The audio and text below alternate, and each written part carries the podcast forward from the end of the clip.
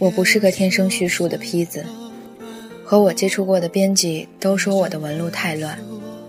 事实上，我就是个头脑简单的动物，而我所想叙述的这十年，像一盆长坏了的盆景，枝叶繁茂，让人头疼。到最后，我选择从头说起，这样可以避免叙述过程中我漏掉什么。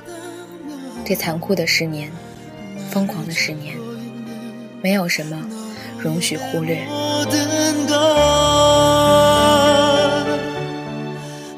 一九九四年，我十六岁，唇红齿白，明眸善睐。李小军十六岁，单眼皮儿，高鼻梁，细长手指，薄凉唇。他比我小三个月三星期加三天。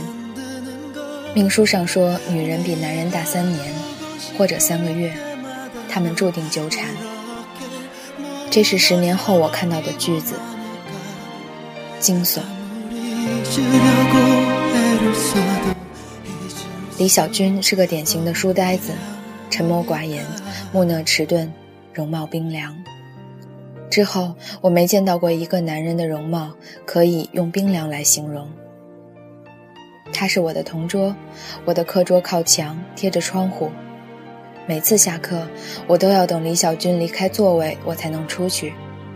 他个子大，我从他身后过去，总不免蹭到他，这是我的难言之隐。十六岁的少女，不愿意和无关异性有任何身体接触，可偏偏李小军是个不爱运动的男孩，除了去厕所和课间操，他都趴在课桌上写写画画。他倒腾数学问题的执着劲儿，令人生厌。他最爱和他前面的同学在课间下象棋，而我讨厌一切棋类游戏。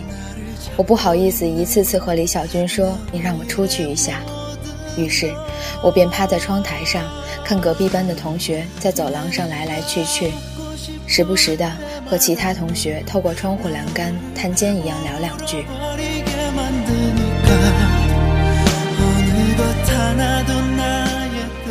因为是同桌，几乎所有活动都是我和李小军一组，这让十六岁的我极其愤怒。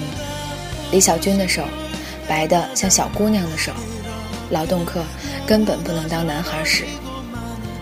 打扫卫生时，往往是我扫了六组地，他才扫了两组。那时我就发誓，一定要老师给我调整座位。那时。男生和女生是不能多说话的，否则就有早恋传言漫天飞舞。我和李小军没有传言，因为我们很少说话。我看不起他的木讷笨拙，他弄不懂我的多愁善感。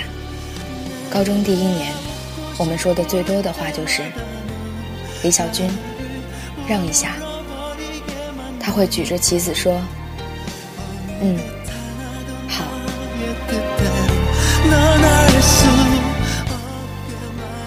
极度无聊的时候，我也会看他们下棋。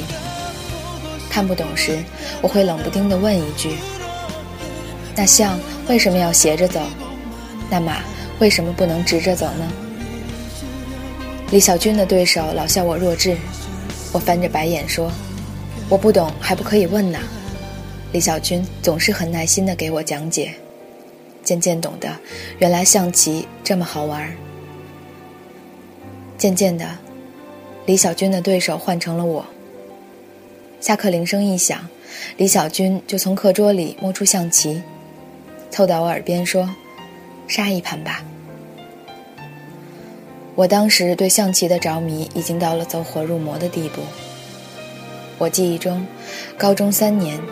大概有一年的课余时间，我都是争分夺秒的和李小军下象棋。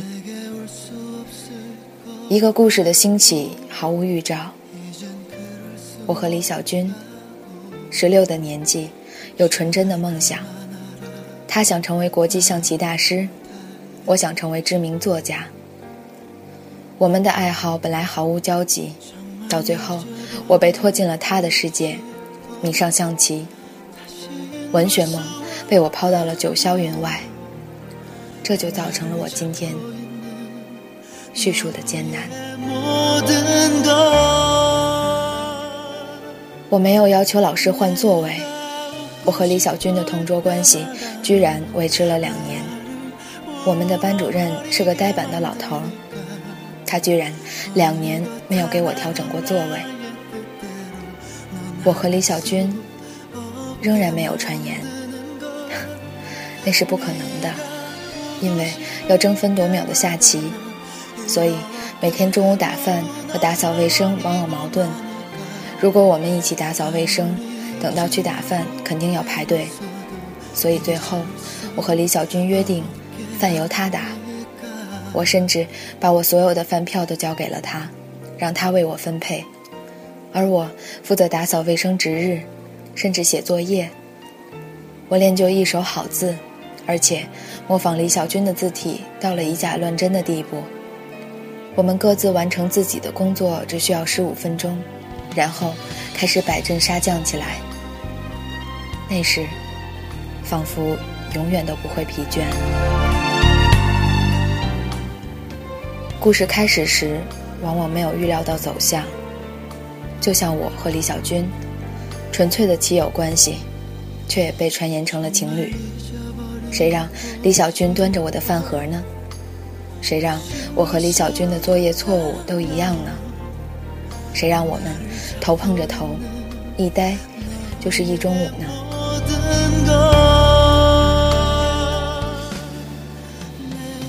我和李小军被老师叫到办公室的时候，我还不以为然。我盯着脚尖，听着老师语重心长，听着李小军脸红脖子粗的和老师争辩，头晕目眩，感觉周围一切都在旋转。直到老师一挥手说：“好了。”你们走吧。我和李小军走出教导处，悄无声息地经过长长的走廊，步伐安稳，心情透明。在拐角处，李小军笑出声来，他说：“太好笑了，这算是桃色新闻吧？”十七岁的他逆光，脸上绒毛毕现，我离他只有一米的距离。我仰着头看着他，他也看着我，笑着笑着，表情开始僵硬。我的心通通的跳。他一步跨下来，轻轻捏着我的指尖说：“你真好看，我就是喜欢你。”我小鹿一样跑开。那年，那天，那阳光。定格在我的生命里。